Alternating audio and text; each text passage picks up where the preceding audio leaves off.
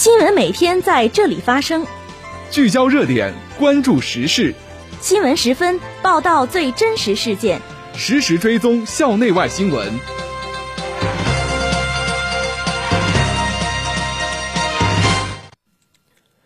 听众朋友，下午好，欢迎收听今天的新闻十分。今天是二零二一年十一月二十六号，星期五，农历十月二十二。今天夜间到明天白天，聊城地区天气晴，气温零下一度到十二度。首先，让我们关注历史上的今天。一八三二年十一月二十六号，世界上第一辆室内有轨马车在纽约市投入使用。一九一九年十一月二十六号，青年共产国际成立。这次节目的主要内容有：我校与山东省农业科学院签订战略合作协议。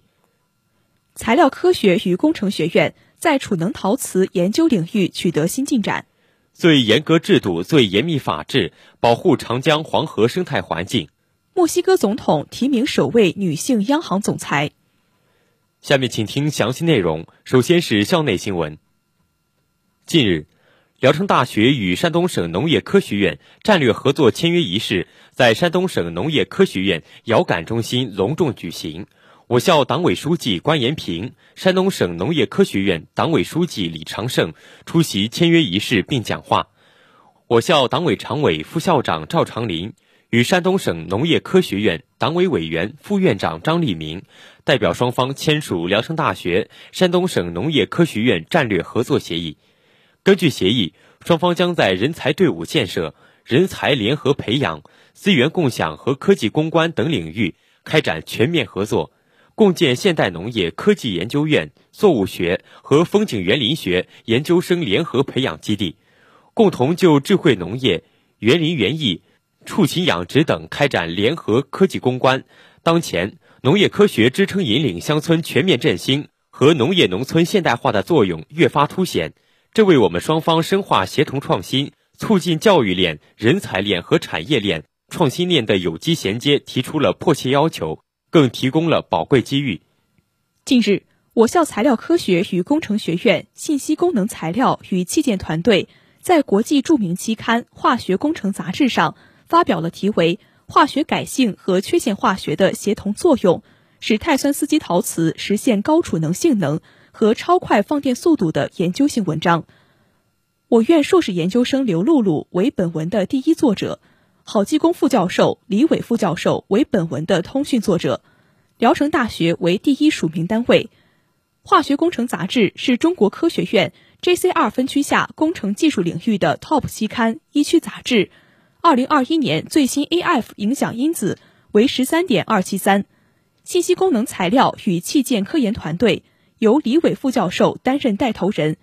研究环境友好型功能材料与器件。团队自二零零六年成立以来，先后担任各类科研项目五十余项，发表 SCI 收录科研论文二百余篇，研究成果被引用三千余次。二零一九年获批山东省高等学校优秀青年创新团队，二零二零年获山东省自然科学奖三等奖。下面是学员快讯：近日，为宣传志愿者公益服务知识，培养同学们志愿服务意识。聊城大学法学院青藤志愿者协会大学生志愿者联合聊城青年志愿者协会与聊城大学西校区综合实验楼模拟法庭开展志愿服务交流会。近日，为激发同学们的爱国情怀，使同学们感受国家的地域辽阔，提高同学们对中国文化的了解程度，提高了同学们的乡土意识和国家情怀，聊城大学 GIS 协会。于东校区举办了“地名为名，文化为引”中国地名知识大赛。近日，聊城大学商学院社会实践队在东昌府区新东方广场开展“双十一网购对实体经济影响”调查活动。通过本次调查活动，队员们更加乐观地了解到网购对实体经济的影响，同时他们认识到。电商经济与实体经济不是相互对立的关系，而是相互依存、相互促进、相得益彰。接下来是国内国际新闻。十一月二十五号，最高人民法院召开新闻发布会，发布最高人民法院贯彻实施《长江保护法》工作推进会会议纪要，最高人民法院服务保障黄河流域生态保护和高质量发展工作推进会会议纪要，围绕当前长江、黄河流域环境资源审判中存在的法律适用问题，明确审判规则，用最严格的制度、最严密的法治保护好长江、黄河生态环境。最高人民法院副院长杨林平在会上介绍，长江纪要全文分为引言和正文两大部分，正文部分共四个方面内容，十五个条文，聚焦非法采沙和非法捕捞、资源开发利用、环境污染防治、绿色低碳发展等长江流域司法审判中的重点法律适用问题。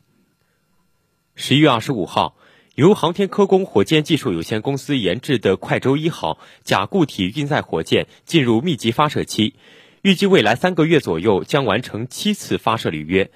航天科工火箭技术有限公司总体设计师杨跃二十五号在第七届中国商业航天高峰论坛上说，从二零二一年九月开始的半年时间左右，快舟一号甲火箭将完成十次发射履约。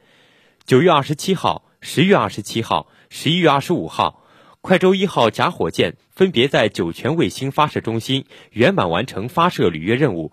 快舟一号甲火箭是一款小型固体运载火箭，具备国际通用接口，主要为三百公斤级低轨小卫星提供发射服务，具有飞行可靠性高、入轨精度高、准备周期短、保障需求少、发射成本低等特点。近日，墨西哥总统洛佩斯。提名副财政部长罗德里格斯出任墨西哥银行总裁，如获国会通过，罗德里格斯将成为墨西哥首位中央银行女性总裁。据报道，墨西哥总统洛佩斯告诉记者，这是首度由女性主掌墨西哥银行。他说，这次提名是促进性别平等的部分作为，还需经参议院批准。报道称，这次人事提名之际，正值墨西哥面临通货膨胀激增。迫使央行连续在四次会议调升基准利率至百分之五。随着受疫情影响的各经济体重新开放，墨西哥正致力应付能源和原材料成本高涨以及全球供应吃紧等情况。墨西哥至今年十月的通膨年增率攀达百分之六点二四，为央行目标约百分之三的两倍之多，也创下近四年来最高水准。